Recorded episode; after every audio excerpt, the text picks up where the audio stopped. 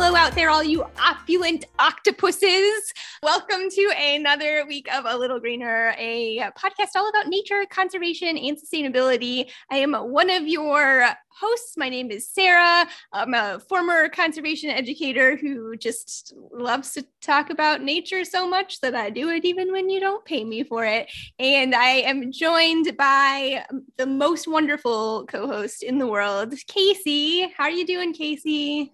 Hi, I'm doing okay. As we talked about prior to recording, uh, we live in a COVIDy world, and my fiance Andrew has COVID right now. So womp womp. He's okay. He's uh he's experiencing we're like boosted and all of that. So he's experiencing some cruddy cold symptoms but you know I, I, think especially when we haven't really been sick in like three years because we've been trying to be really careful it just is all the worse that he's sick and not used to like congestion and things like that. But he's okay. We're just uh isolating. And so he's in our new house which we were supposed to move in this week but we've had to push off another week or two because he's in there and i'm at my dad's it's it's been a whole thing. That's a, such a lousy reason to be leaving, living in the new house.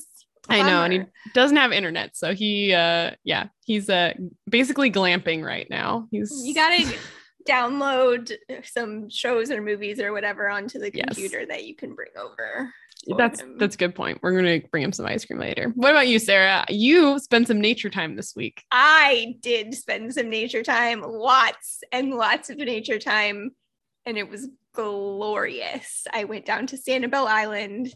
I've never been there before. Anytime anyone talks about it, they're always like, oh, it's just so beautiful. You have to go and the Ding Darling National Wildlife Reserve, Refuge, whatever it is. It's Ding there. Darling. Yeah, that, that was his nickname. I uh, I love it. Yeah, it's fun wonderful, Ding yeah. Darling. It it was amazing. So I got to hang out. My my dad was down there, and he's also you know loves animals, nature, and we've both gotten into trying to do not do photography, but to take pictures of birds in particular, but whatever. So he's got a, a nice camera that he went out with. I just have like a glorified point and shoot that I try to practice with because I can't do all of the no lenses shame. and all of that. So, but it does have some nice zoom. So he was helping me figure out how to use that a little bit better. And we just we spent hours outside in the nature reserve, walking along the beach, so I we didn't even see there weren't any like new mind-blowing species that I saw or anything like that. Most of the birds that we saw were things that I've seen before, but we got to see some really cool things and I did get a lot of practice with the camera and was successful for the at least successful by my standards for the first time ever of taking photos of birds in flight. Ooh. And, yeah, and it, yeah, it was just it was really cool. It was really fun. I'll have to share some. I posted a bunch of my photos. I'll have yeah. to share some to the pod. So do it. Did you happen to listen for any frogs while you were there? I did. Yeah. So that was our challenge from last week. And Casey, I know you did yours because you already posted some frog sounds in your backyard. And I did. I was thinking about that when we were out in the evening. And I got to hear some pig frog sounds. That was really the only one um, at least I'm fairly positive it, it, was the pig frog, and we heard several of them. So I do have a recording, a quick little video that I'll post as well. So I did get to do that. I do still want to do that another night around here and kind of see what I can find closer to home, but it was really fun to hear those. Did you um identify any of the frogs that you were hearing around you that you posted in your video? Yes so uh that video was from the night we were recorded. I was out um on my I was like, Andrew, for my birthday, I just want to sit outside and listen to frogs. So my pop-up had built a bunch of like bridges and things around the pond that uh, is in my dad's backyard. And so we went on top of this like arched bridge that he built. And so we're like, can look out over the pond. And to our right, there was a big bullfrog going and then green frogs going as well. So you can hear them both, I think, in that that video that I played. It was night, so it's just black screen, but yeah. you got to sound on for some uh great frog calls there. So yeah, that's I was I think I was wrong about the leopard frogs being in our backyard, but I have seen a toad around our backyard, which we didn't really talk about toads, but like they also make interesting calls. Yes, I and I kind of lumped them all in together. Yeah, I, we didn't go into that on the episode, but frogs and toads, it's kind of like the turtle tortoise thing that technically you could say all toads are frogs, but not all frogs are toads, depending on how you're wanting to look at it. There are certain characteristics that we, at least in this part of the world, would use to distinguish between frogs and toads, but I don't even think that those are necessarily true around the world. So I didn't feel like it was worth it. Perhaps no. a future episode. they're uh, they're friends in children's books, so they're that's, that's, that's right. they're buddies. It's cool. Um, so yeah, I think that was a really good one. I hope that you guys listen to some frogs and uh and give us a shout if you identify yeah. any in your area. Please, or even if you don't, like even if you just record a video and you're like, are these frogs? like if that's like share that, post yeah. Our, our, our Facebook page or, or tag us on Instagram because that's a fun challenge for us too. I mean, we're by no means professional frog call identifiers, but that's, you know, that's the beauty of citizen science is we can all look it up together and see if we can come up with some kind of consensus. It's fun to listen to. So I'll make sure to post my video at some point here soon and uh, feel free to share y'all's too if you're listening.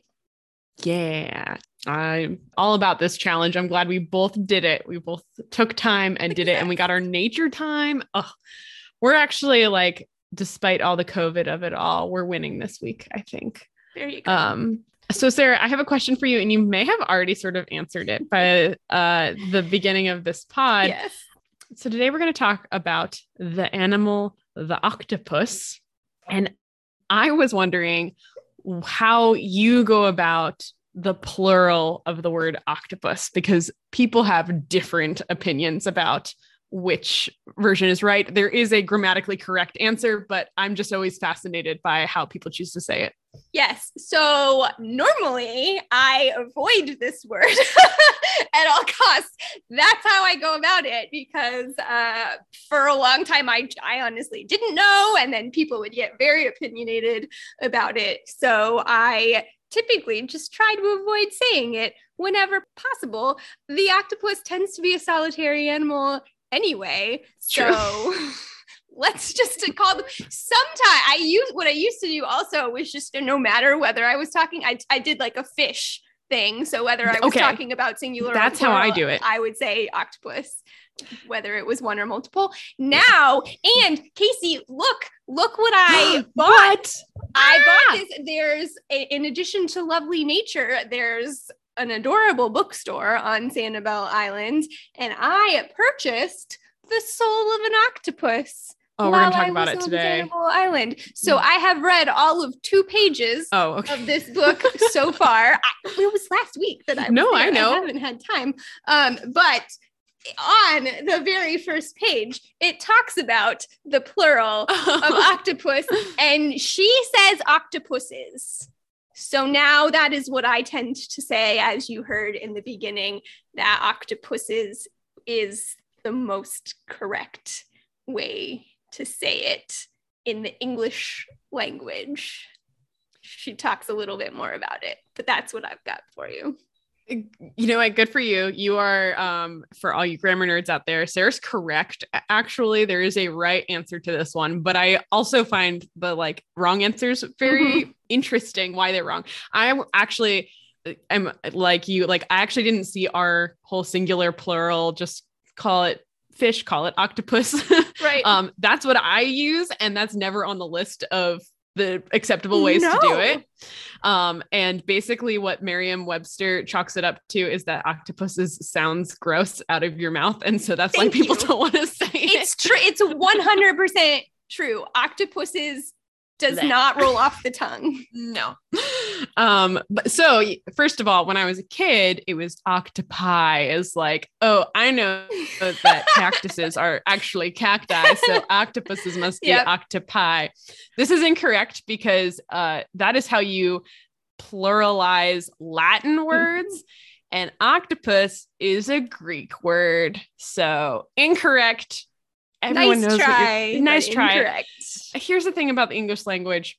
everyone's going to know what you're talking about still. So actually, you're still kind of correct because people know what it is, and that's how language works. We convey meaning to each other. Yeah.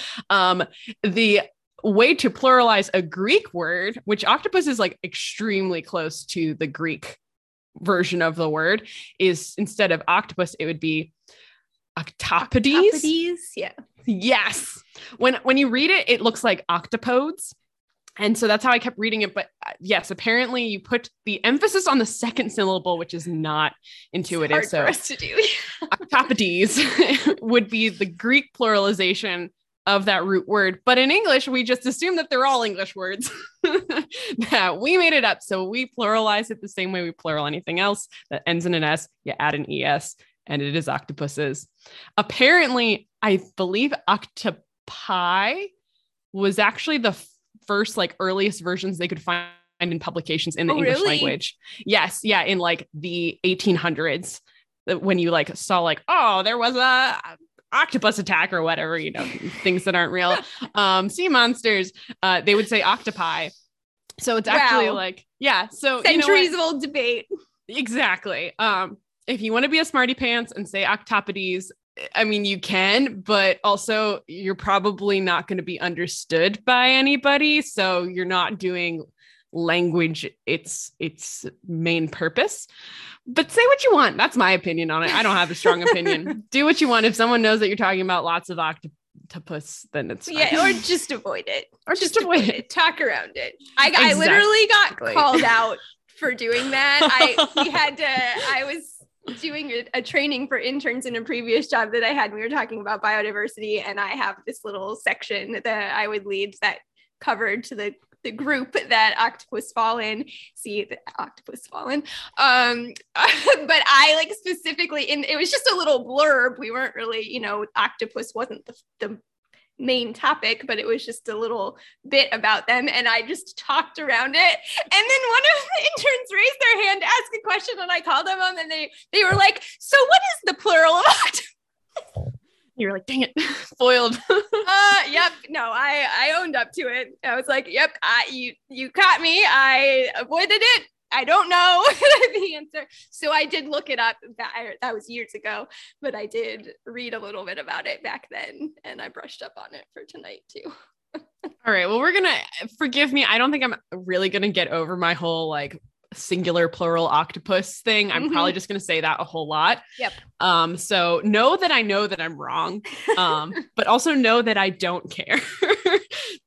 So if you want to comment, Agree. feel free. We'll take the engagement numbers. But uh stick around and we're gonna talk about these very cool cephalopods, octopuses.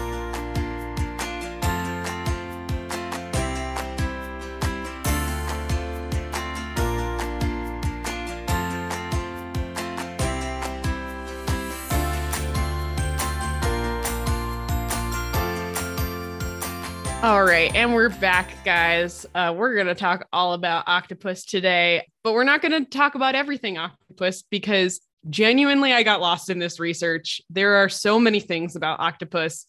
This could be a book, which it obviously is probably multiple times over. Sara is holding Soul of an Octopus. There are plenty of books all about octopus. If you, some of these things like starts to blow your mind, go find one of those books because you'll learn even more and more that we can't cover today. But I wanted to do a shallow dive on octopodes pie. um, we're going to talk a little bit about their family tree because I think that's really interesting, some of their biology and life history. But then I also want to talk a little bit about uh, how we conceptualize our relationship with octopus because we interact with them and we have for thousands of years. But I think our understanding of them has changed over time. And there's some interesting philosophical concerns when it comes to our evolving relationship with them. So, Sara, let's start out. Let's place the octopus in the tree of life. Who are the closest relatives to the octopus?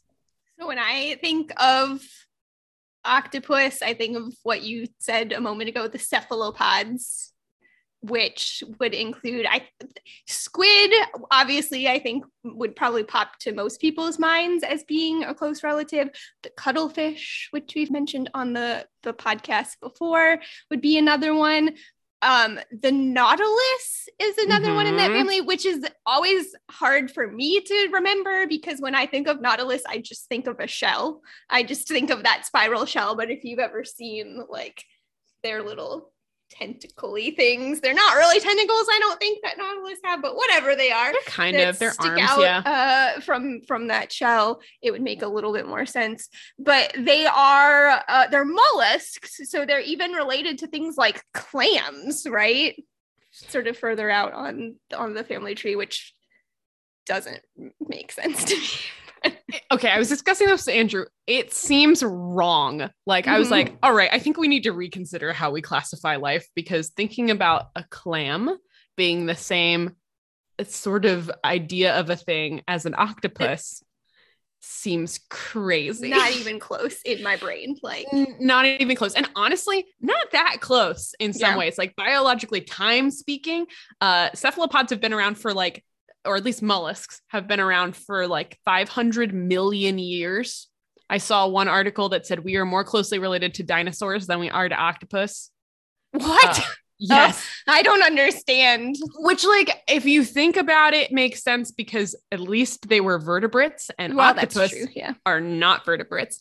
Um, I have been slowly convinced that I was basically like, we've broken science. We need to redo the whole family tree with with octopus because it doesn't make sense. But um, basically, some of the things they have in common is a decentralized nervous system. And if you think about the little foot that the clam puts out, they said basically evolutionarily, the arms are like the foot splitting. Uh, yeah. And octopus, so other members of that family you've talked about, like the nautilus, has that shell on the outside still, but octopus and squid have put it on the inside. Yeah.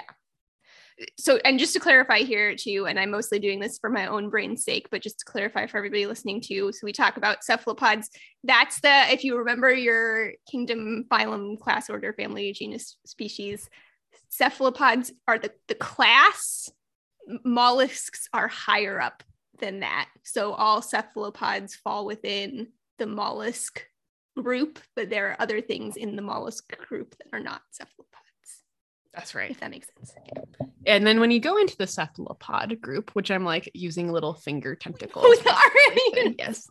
Um, when you go inside that group, it does break off into a couple of different branches. Um, one of those is ammonites. Sorry, Sara. It looks like you're about to say something. Oh no, I this I just have a random cephalopod thing Please. because I don't think we've said cephalopod means head foot, Yes, it does. right? So that ties into the anatomy. People are going to think that all I do is play video games between Donkey Kong last week and what I'm about to say. But if it helps anybody remember cephalopods, what I always think of when I hear the word cephalopod and knowing that it means head foot is Mario Brothers. Do you remember the Goombas that would be inside of the sock? Yes. Head foot, cephalopods. That's what I think about. That's all. Carry on. uh, when I think of like a cephalopod, I think of Pachycephalosaurus. So Mm. back to dinosaurs again. Yep. Um, dinosaurs are actually going to come up a couple times in this one. so back when the dinosaurs were around, there were um, a, a group of cephalopods called ammonites, and so that's oftentimes what that little fossil. Sh- think of like a sh- spirally shell has a bunch of little chambers in it, almost looks like a ram's horn. Those were uh, part of the cephalopod family. Um, there are like 17,000 extinct species of cephalopods, like documented extinct species. Andrew again was like, nope, this is made up. Uh, everybody who finds one is just like found a new one. How how are there 17,000 different like differences between them? And I'm sure it has to do with like time and space and, all the things that influence fossil shapes, things like that. But geez, Louise, um, that's a lot because right now there's uh, far less than that that are alive today. They actually used to rule the ocean. They used to be like ginormous um, before fish became a bigger deal. So they've been around for a super long time. Uh, and if you look in that cephalopod family, we've got the ammonites I just talked about, and then you've got the octopodiforms. oh boy. Octopo- uh, I'm trying to do the Greek thing again. It's not working. Anyway, oct meaning eight, right? Mm-hmm. Yeah, yeah, yeah. Um, so these are the eight-legged ones, and they are the ones people are most familiar with. Um, they actually have no internal shell, which are and the ones that sorry some of them have no internal shell and those are the ones that are commonly found in the shallow parts of the ocean so if you've ever seen those videos of like an octopus like squeezing through like a wine Yeah. bottle sort Yeah. of deal um where you're like well it's as big as their eye they'll get through it it's because they Literally. yeah it's crazy because they don't have anything in the middle but if uh, you go down to the deep sea dwelling octopuses they have internal cartilage um, and they also have fins and things like that they have diff- different legs and i assume this has to do with like sea pressure Yeah, probably. Is that like the the the Dumbo octopus? I don't know if Yes. that's the actual correct name, but like that's what it's referred to because it has the little yes flappy things. That Casey is what and I are doing a lot of hand movements. I am so sorry that this isn't a video podcast. part right of now. the audio format. Okay. Also, Disney's coming up. So in Finding Nemo question, um, I knew you would you'd be the right person to ask for this. You know when um Nemo's about to touch the butt Yeah. and there's the three little ones, there's like Yeah. Nemo's swimming out to sea. Is Yeah. that little like little gloopy octopus it's looking supposed thing? to be a squid. oh, okay. All right. I Well, think. there's like 300 species of octopus and there's like 300 species of squid. So it could be, yeah. But uh they're all cephalopods. They're all related. So that is one branch is the the eight tentacle guys and that has about 300 species in it. And then there's one on its little own space called the vampire squid. what? Yes, and you need to know that the scientific name translates to vampire squid from hell. so scientists are having fun. That's great. Yeah, we have. I- please, listeners, look this thing up because it has. Do it, Sara. Google it. Uh, it has bioluminescent tips of its feet. Uh, it inks bioluminescence to scare predators because it's a deep sea dweller and it's like bright red, Oh like my way down, right? goodness. Yeah. And it, it's the, it, in your head, you're picturing this bright red octopus with the little two fins, because that's what deep sea dwelling guys do. Um, except also it can turn itself inside out. Uh, I swear the ocean is another planet. wild. Yes. And that's the other thing Andrew said. He's coming up a lot because we've been on the phone because I was like, hi, I have to entertain you. You want to learn things about octopus? um, and he was like, these things are aliens. So uh, it's got a lot more webbing in between its legs. And that's one of the things that differentiates it from regular things. Um, it has a really scary name. It- when it turns itself inside out, it reveals these like spikes that are like coming out of its legs, which is something also pretty common for deep sea octopus, but this one's especially scary looking. Um, but it mostly feeds on marine snow, which is like basically ocean dandruff. Like it's like all the bits of things that come, sorry, that that float down into the ocean, and they they sort of just feed off of that. And it's also important to say that most of these cephalopods are voracious predators, so they are carnivores. Um, so on the other side of the fa- extant family tree, the guys that are still alive, you have the 10 leggers.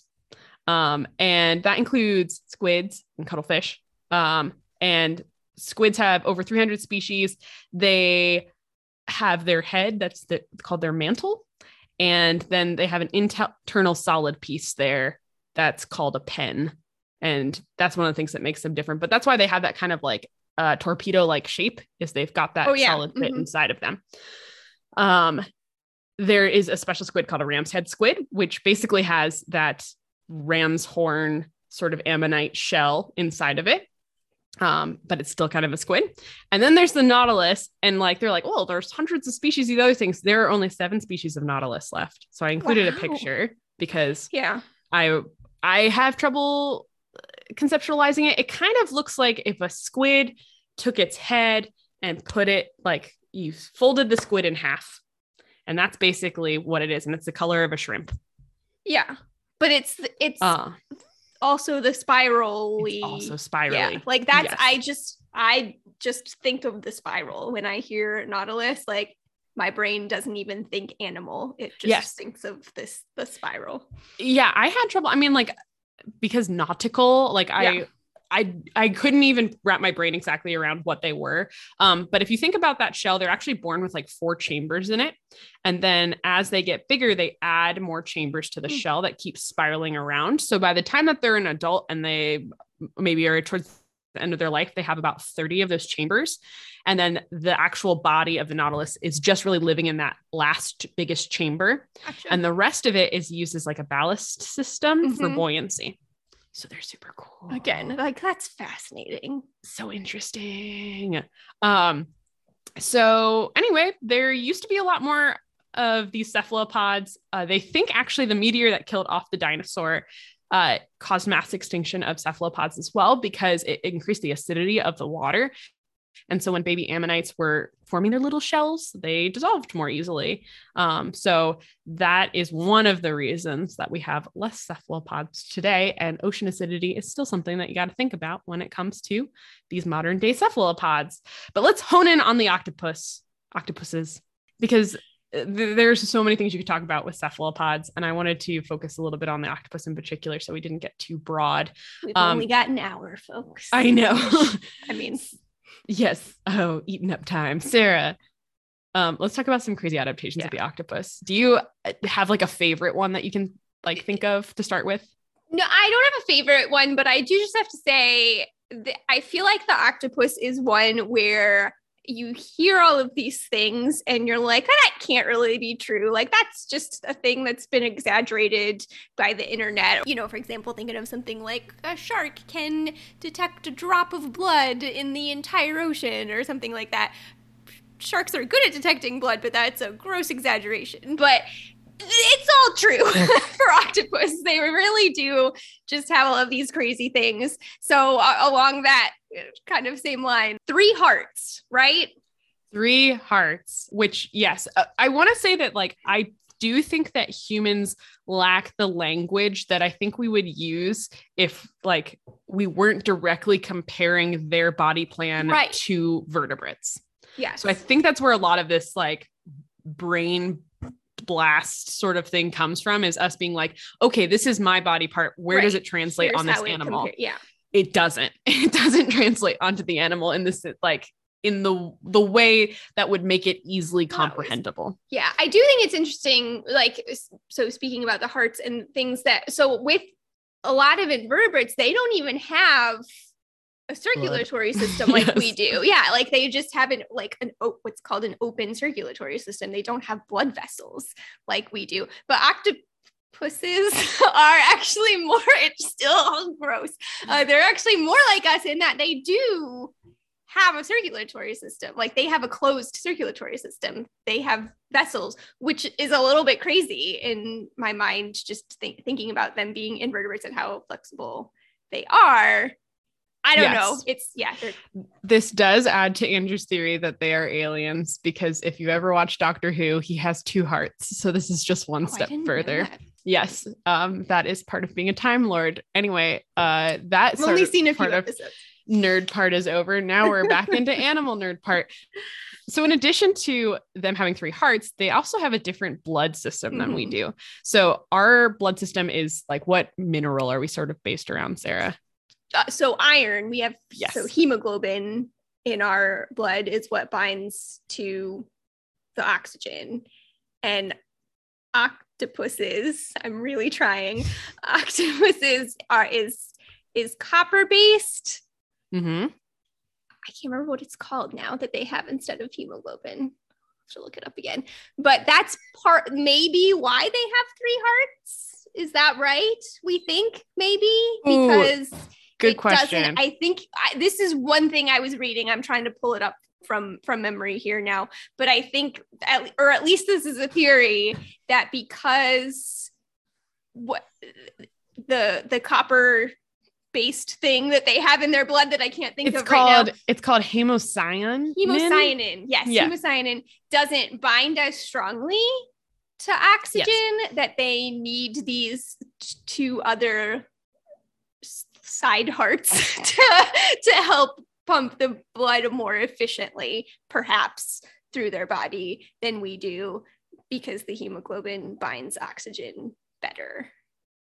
This seems plausible to me, but I But did don't- yeah. Yeah. I didn't get that far because believe it or not, there are other parts of this animal's body that blows my Uh, mind yeah. even bigger. Oh, sure. But uh, one of the the good things about having a copper based system, well, one uh, hem- hemocyanin, Psy blue, um, Mhm. blue blood. But one of the things that makes it good is it does help them survive in much colder environments than an iron based based Hmm. blood system um, is good for. So it makes them more adaptable to other habitats so they can still hold on to some of that oxygen. The downside is the ocean's getting warmer and it's not as good in uh, warmer environments. So that's something that we're going to have to keep an eye on as the climate changes is the circulatory systems of cephalopods.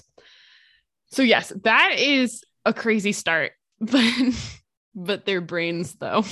oh my gosh. Okay, so again, I don't think we have the words to really like describe their brain. Um, octopus are very smart. They have about 500 million neurons, which makes them like dog smart theoretically, but it totally doesn't translate in the same way. Right. We have way, way, way, way more. Um, I think it's like hundreds of billions um, of neurons, but this is pretty good for like most any other animal. And I've seen an argument that these are like the first smart things that ever existed. Like think about how old cephalopods are. like they predate the, the dinosaurs. Like this is probably the smartest thing that was on Earth for a really long time. Poor dinosaurs. I'm sorry, dinosaurs. Little T-Rex brain.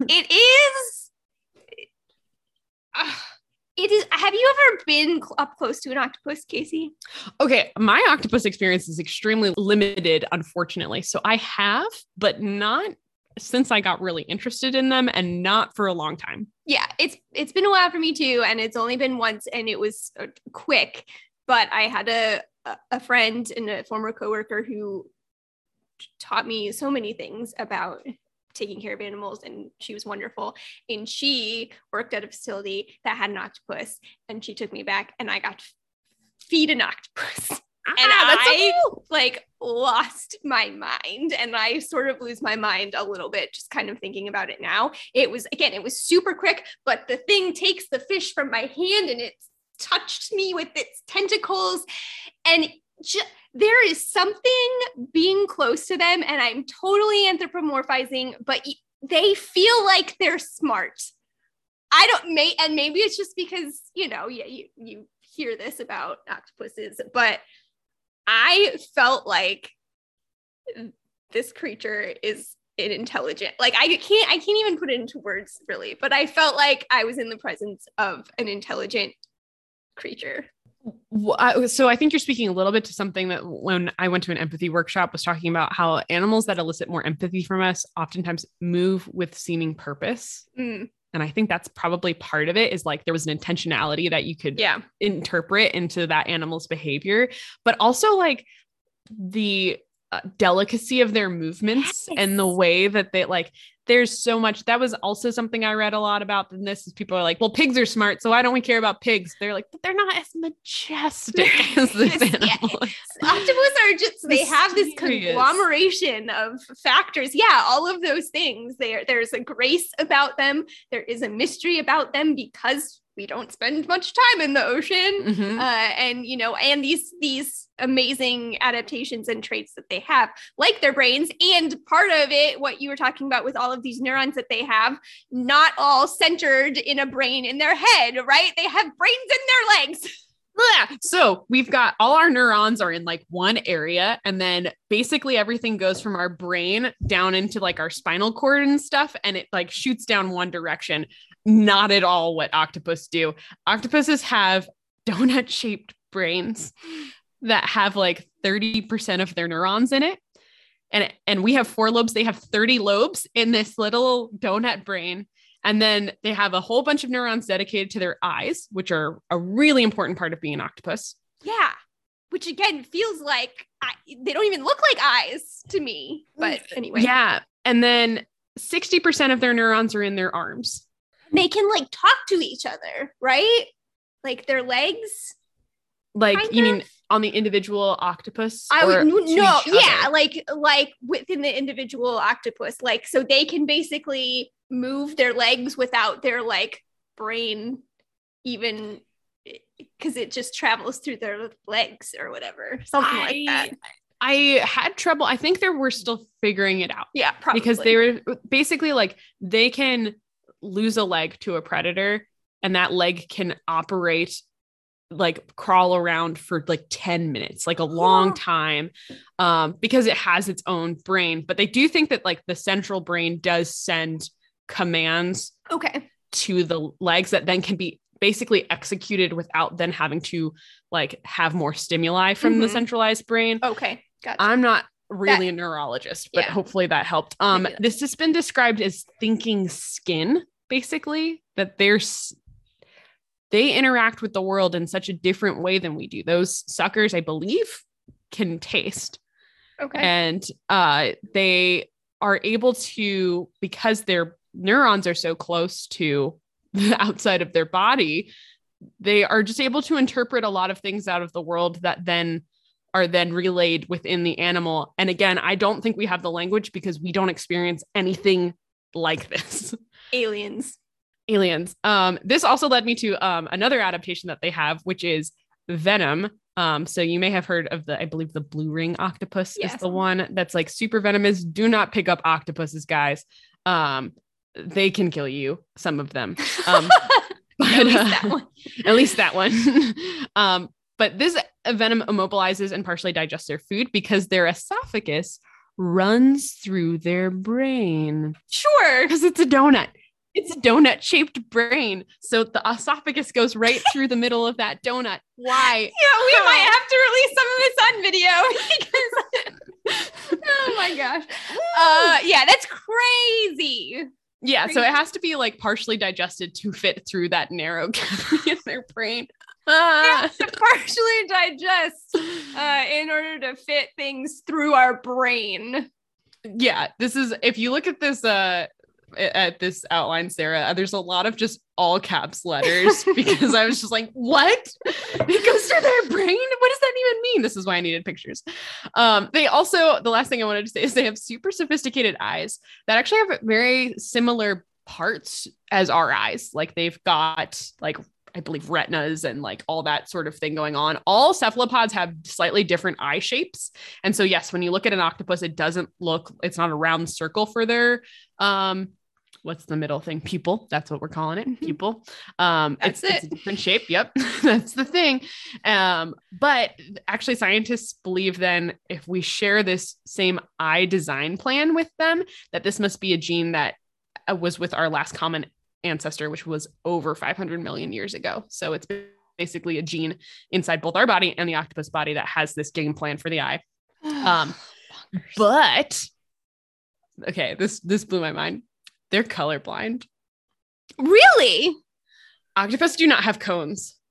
So cones are the receptors that we use to determine color. They don't have those, which I think begs the question of their mimicry. Right. So, yeah, they have these incredible mimicry skills.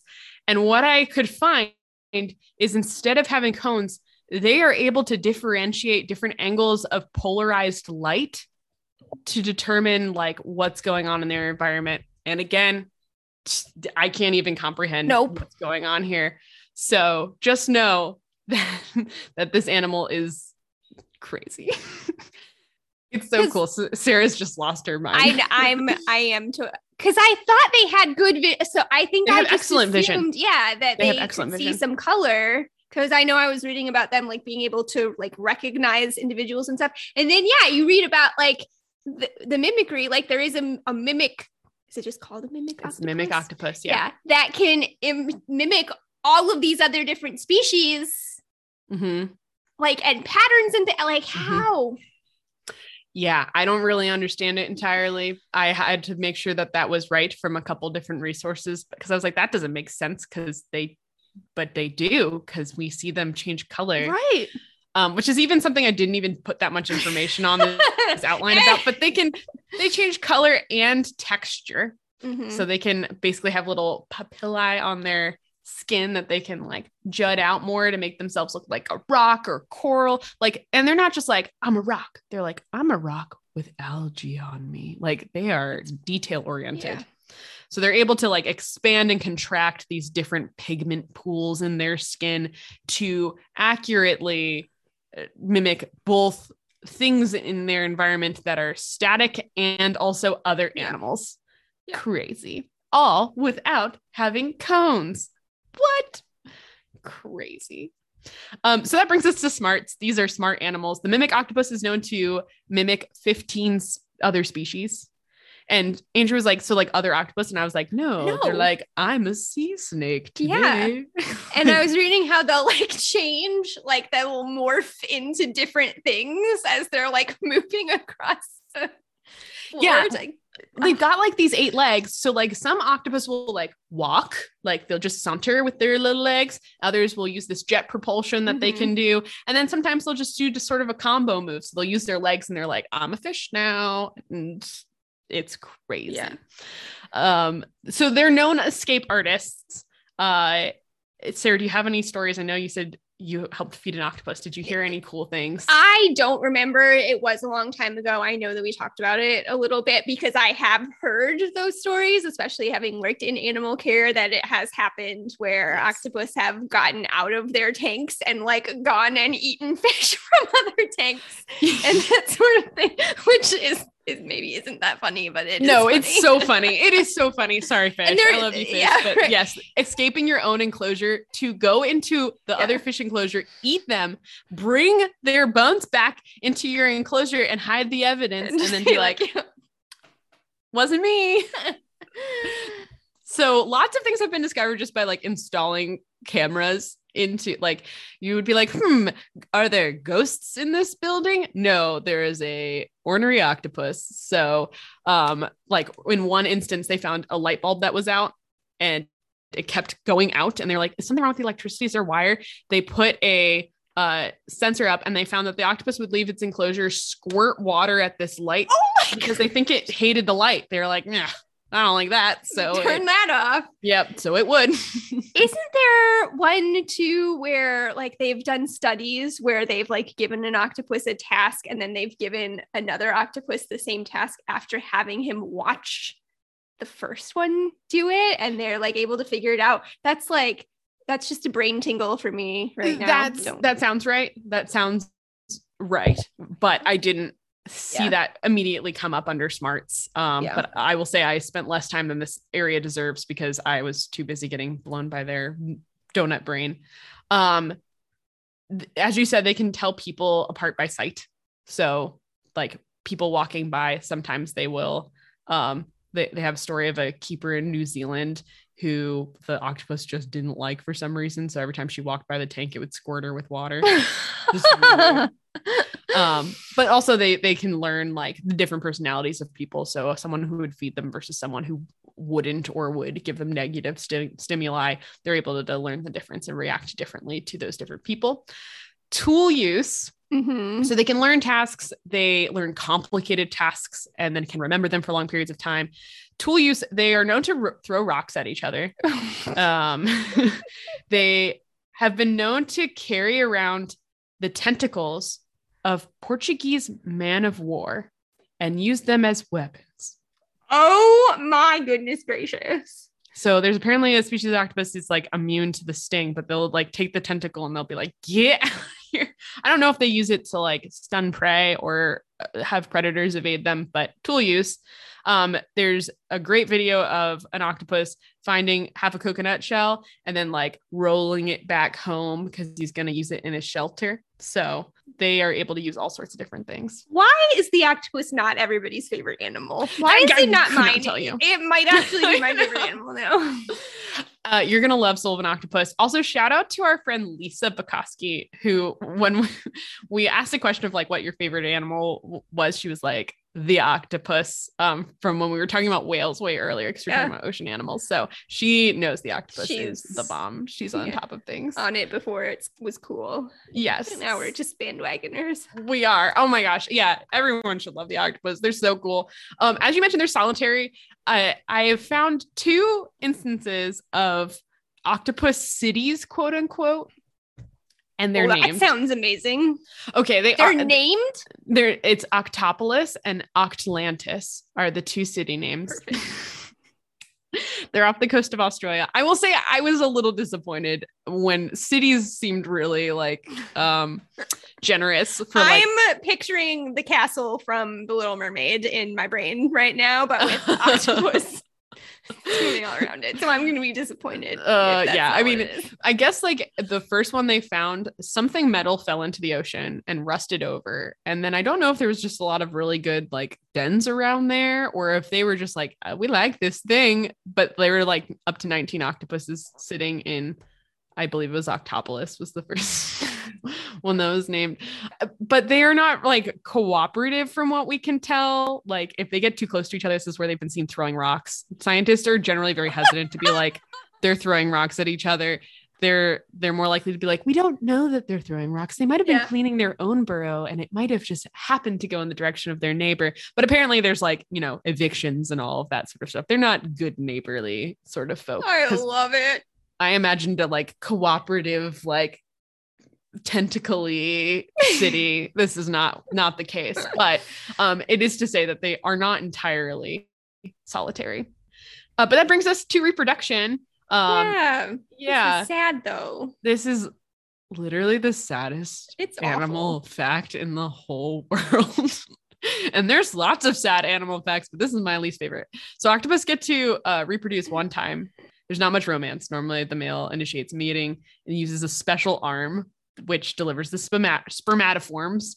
Yeah, spermatophores. That's what they're called. Um, in the paper nautilus, which is weirdly actually an octopus. I don't know why they call it that um the arm breaks off and the first time the scientists discovered it they found it inside the the female and they thought it was a species of worm I mean, that was like parasiting her no it was part of a male octopus so i thought that was really interesting they named it like a different species and then they were like just kidding. so they just gave the arm that name of the species. Um so females then find a den and she lays eggs and they're in like long long chains.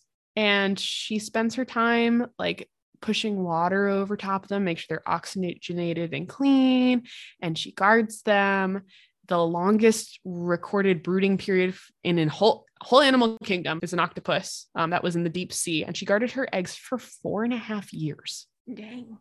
Yes, but most octopus don't actually even live like four and a half years. They are criminally long, uh, short-lived animals. But what this allows them to do, because they have a long time in the egg, is they basically emerge as tiny adults. They're just little. They don't go through a metamorphosis, um, but because they have enough time to spend in the egg, they're able to uh, be precocious, basically, when they're they're born. Um, but literally the saddest move. She does not eat during this time period, even when offered food, even when things are readily available. She is solely focused on making sure these eggs survive. And she just slowly starves to death and dies. They do enter this like senescence period where like their eyes get a little bit filmy. And from all the stories I've heard, like you can tell when they're tor- sort of in the end stages because they just look that way. But it's also something that we're trying to study because it could tell us more about you know what's what's going on with their neurons at that time what's going on with their motivation since their their body plan's so different from ours but they still go through this end of life stage Yeah. There it's that's it's so sad.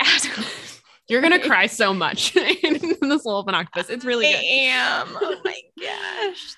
I did look at a couple of articles from about a month ago, even where they were talking about some potential new things learned about what's going on in the female octopus's body in this end of lifetime. I think it's all still kind of preliminary stuff or stuff that's like here here's what we learned we don't really know how we can apply this or use Right. this yet but um, but it is it's it's it's so sad to, to me uh, but also just like i don't understand it sort Yeah. of evolutionarily you know like why why does it why does it work this way yeah i mean most animals don't live past their like reproductive Mhm. prime right um, which we know because there's lots of theories and like humans and orcas that like why do we go through a menopause period Mm-hmm. most animals reproduce to the end of life and lots of animals only reproduce like one time like you know they're spawning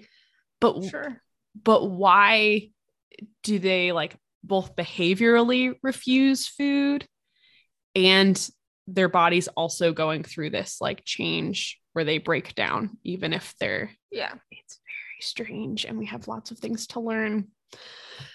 So I wanted to move a little bit to our relationship with octopus. Um, so I know you're going to read The Soul of an Octopus. It's very good. It is one of those books where you're like, I don't like there's a lot of science in it, but also it is mostly anecdotal, but um it's it feels very hard to refute some of the anecdotal Mm. stuff that makes you really connect to this animal.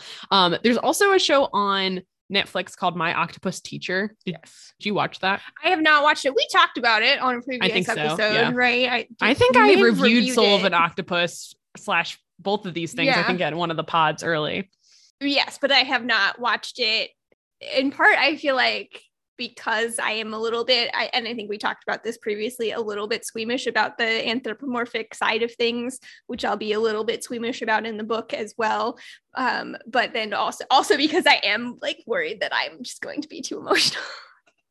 you will cry if you watch it you will cry because again octopus don't live that long so like that if you know anything about octopus you Mhm. already know what sort of the end is best case scenario Yep. I just, Um, so but i mean like both that book and that show have you know kickstarted generalized interest in octopus which i think we all kind of have like you know the think of the ancient sea monsters that were depicted on mm-hmm. old maps were like squids and stuff. And there are mm-hmm. giant squids are real and giant pacific octopus are real. And they're these mysterious crazy creatures that are nothing like us and yet have personalities and intelligence that we feel like we can understand at Yep. some level.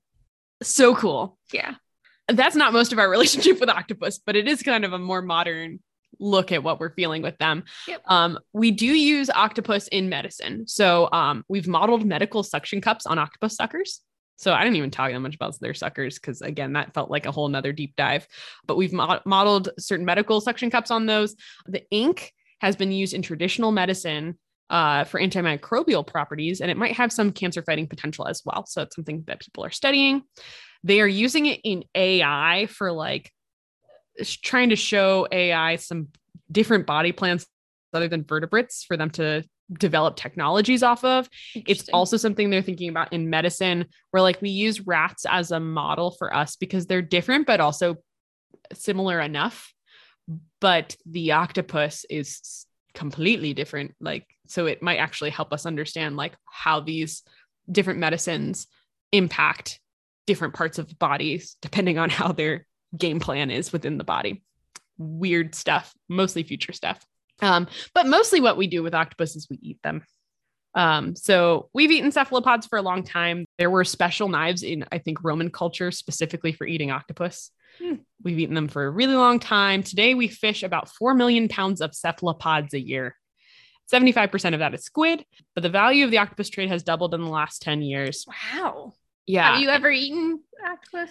I was going to ask you that I have never eaten octopus to my knowledge. Have you eaten octopus? I think once, although I'm questioning my memory now that it was squid, but I'm pretty sure I have eaten octopus one time at one of those places where they, you know, grill your food in front of you calamari- What is calamari? Is that squid or Is that octopus? squid? I don't know. Squid. I haven't had either. but uh yeah, we we've got all these cool stories going on. Um, but at the same time, the demand for octopus has increased. Um, the majority of octopus consumption is in Asia, but lots of octopus trade in Europe and the United States is also happening. So most of that is just fished out of the ocean. And I've seen conflicting reports like from fishermen's tells, their yields of octopus caught in the wild seem to have gone down. But according to some other articles I saw, cephalopods might actually be doing fine. They're pretty adaptable creatures. They're really voracious predators, so they're able to they're they're really not picky when it comes to food. So if there's food around and a healthy enough ecosystem, they're going to eat food and they're going to be fine. Um, and there's stories of like in the English Channel of booms of octopus that just like decimated all the rest of the fisheries in there. Um, so it's I I was kind of unclear and I, I honestly didn't spend enough time looking at the current conservation Sure. stuff with them. But historically, we have fished them from the wild. But a Spanish company in February applied for a permit to start farming octopus on a commercial scale. Wow. Yeah. That seems like it would be an undertaking, honestly, given the things that we just talked about. Yeah, we just talked about a whole bunch of stuff. Um, historically, aquaculture of octopuses has resulted in octopus with increased aggression. They have self-harmed and they cannibalize each other, which happens also in the like wild sometimes. Um, they cannibalize each other, but uh, yeah, that's not great. And a lot of the animals that we farm on land, like are herd animals, and that's what makes them easy to farm on land. Mhm. Is we're just put them all in one big group. Right. Can't do that. They all have to have their own tanks. Also, they escape. we know they can escape. Yeah. Um, we currently aquaculture loads and loads of species. So about 50% of the seafood that we eat is from farming. Some of that actually is very sustainable. Things like bivalves, other members of the mollusks families are good for the ocean. Um, others have some questionable impacts on the environment. One of the things that's different about aquaculture versus land uh, livestock is that livestock on land tend to be herbivores, and lots of species that we aquaculture are carnivores. So salmon and tuna Mhm. and octopus. So a third of the fish that we catch of the fishing industry every year goes to feeding animals. So we talked about this in the, the beef episode too. Lots of food that we farm for ourselves also goes to feeding animals. So it's a very inefficient Right. process. And then half of that goes to like, I mean, we could also say could also go to dog food. Like Mhm. Ginger has eaten salmon based Yep. foods. So, um, but also half of it goes to fisheries. So feeding things like those salmon. Um, and octopus are going to need lots and lots of prey in order to continue. So sustainability wise, probably not Doesn't feel good. it doesn't feel good. Like, yeah, when you look at it, so the, I read an article, which is the case against octopus farming, and I believe it's by Janet Jaquette who wrote that. Um, and she brought up some of these things. So, from like a sustainability standpoint, it doesn't seem to really make sense. And when you look at the markets that would buy farmed octopus, they are markets that are otherwise food secure. So they're getting food from somewhere already. This is not an issue of like, this is a traditional indigenous Mhm. culture that survives off octopus. There are those. Um, that's not what we're talking about. We're talking about like an industrialized commercial scale farmed octopus operation. And that's when we see a lot of like issues with eating meat, is when we do put it on this grand scale. But we just talked about a lot of things, Sara, about uh about octopus and like personality and intelligence. So I was wondering like do you have any like thoughts on this as far as outside of sustainability? If it was like the most sustainable option for eating octopus, should we still do it?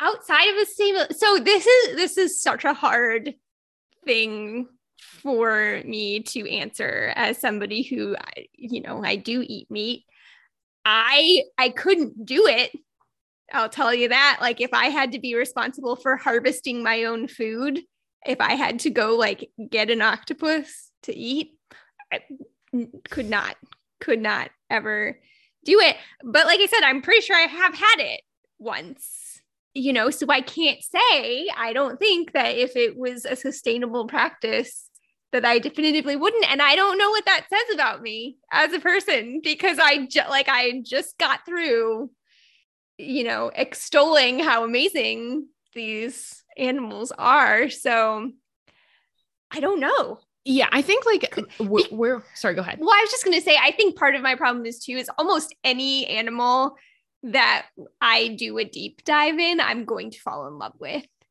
to a certain extent. So I think that I might be be equally able to say, like, this animal is truly amazing, and this is still something that we can use for sustenance. Again, if it were an environmentally sound option, which I don't think that it is. I, I think like the the blanket uh I, I tried to look at the case for octopus farming Mhm. and basically the case is that wild caught specimens are a volatile market so like it's hard to supply and demand sorry go ahead Well, let me just back up too, because I, I I blanked on another kind of aspect of this. Just thinking about the sustainability, I think the reason that I would say no then to eating is because of their own of their sort of social social structure aspect of it. If we couldn't do it in a way that I felt like was humane to the octopus, would be the other side of it. Like that would be a thing because as you mentioned, a lot of the things that we grow and farm and raise are herd animals. So like they're like out there together, you know, whatever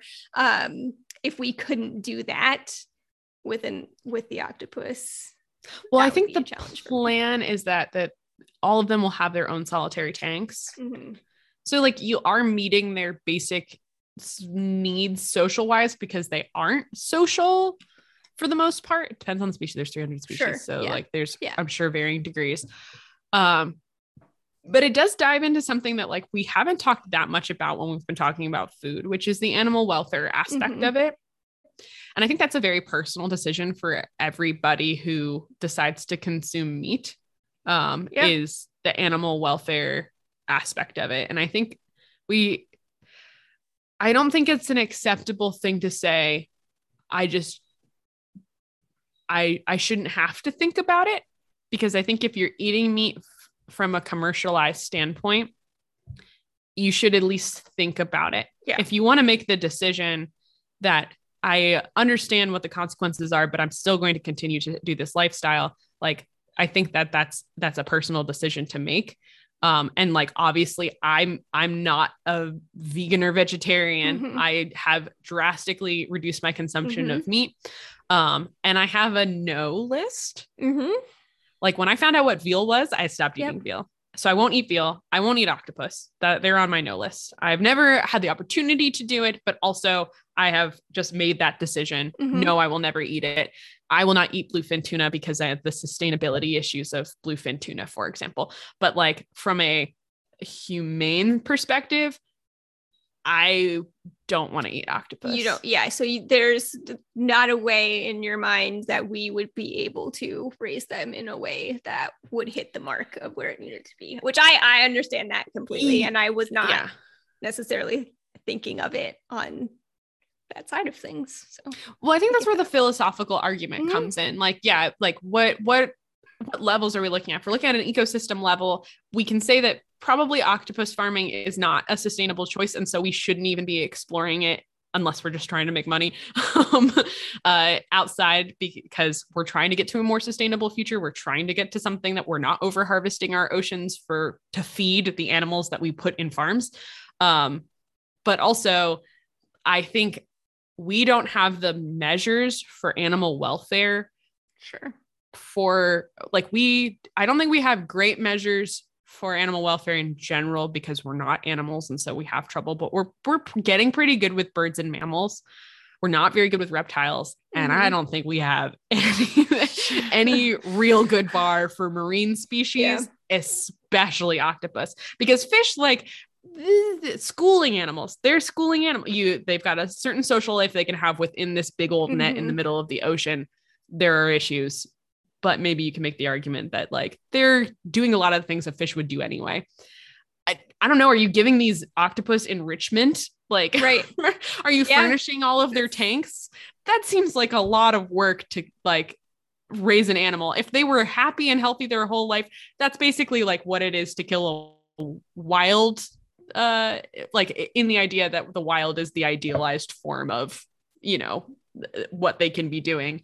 Um that you know will would you eat uh, an octopus that's wild caught that's a different argument i yeah. think than would you farm an octopus yes. so yeah it's not something we've really talked about before so i wanted to bring it up yeah because and, uh, and this is a, a good time to bring it up after that discussion of I, I think you said it perfectly before. I, the octopus is just this perfect dichotomy of complete and total mysterious otherworldly creature and something that we really feel like we can connect to.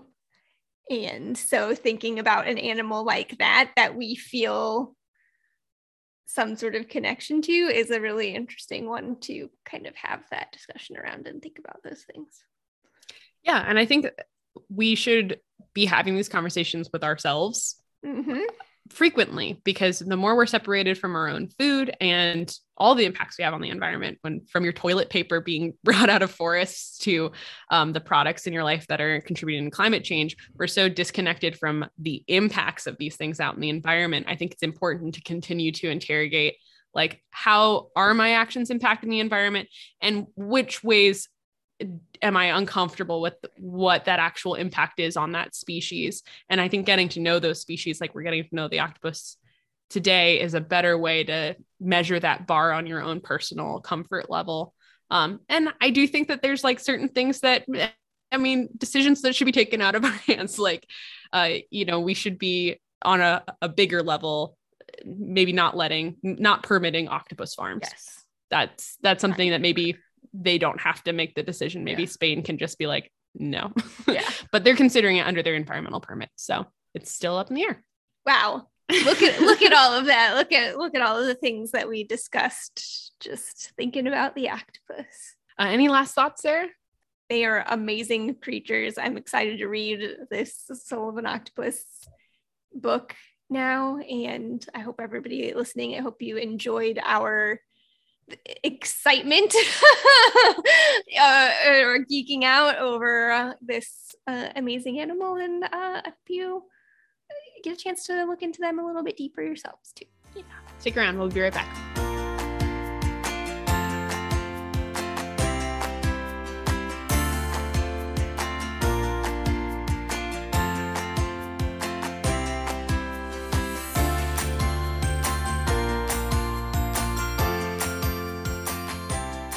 All right, we are back with the challenge portion of our episode. Every week, Sara and I give you a challenge for you to connect with this week's topic and action that you can do to make a difference. Um, this week, I have two kind of d- different challenges. The first one is there's a website called Seafood Watch, and it's run through the Monterey Bay Aquarium, and it gives you the impacts of different seafood choices so that you can help yourself make better choices at restaurants, at grocery stores, based on what type of food that you're eating, what kind of fish, how it was raised, where it's from. It gives you basically the sustainability rating of those. It's a super helpful website. I've shadowed with Seafood Watch. I really love their program. You do have to know a certain amount of information about the food that you're trying to consume to know whether it falls into their like green go for it category or if it's in a void or in the middle. Um, but i do think it's a worthwhile thing to start looking at because we should be having these conversations with ourselves about which species we're cool with eating and other ones that maybe they're not really sustainably raised. But the other one that's a little less uh, technical is if you want to learn more about octopus, you should look stuff up about them. You should watch YouTube videos about them. Um, Netflix, if you have it, they have My Octopus Teacher. Uh, I reviewed it many moons ago. If you want to go look that up on our podcast website, you can do that and you can hear what I re- thought about it because I don't remember what I thought about it. I mean, I remember what I thought about it. I just remember what I told you guys what I thought about it. Uh, um, it's not a perfect documentary, but you will get an a up close, really cool view of an octopus in its natural habitat. And then Sara is reading My Octopus Teacher. Nope, nope. Nope. She's reading Soul of Soul of an an Octopus. Who's it by? Simon Simon Montgomery. Montgomery. Yep. Yep. Um, it's a really excellent book. Thanks, Corinne, for letting me borrow it um, back in the day. So I don't have my own edition, but it's it's really good, and it's um, you know, you can always take it for what it's worth because there is a lot of anecdote, but it's really moving book. Um, I think it'll change the way that you think about them, even after today's episode. So those are challenges I have for you. I love it. Can't wait. Um, I already started on mine, I guess. But Perfect. Yeah, and, and Seafood Watch is a, a thing that I am very cyclical about. I'll Yeah. think about it for a while and then I won't. I don't eat a ton of seafood. I mean, that's really the answer to your question is I wouldn't eat octopus because I don't eat octopus. like the occasion would never arise. I'm pretty sure I was in high school that one time that I might have had it.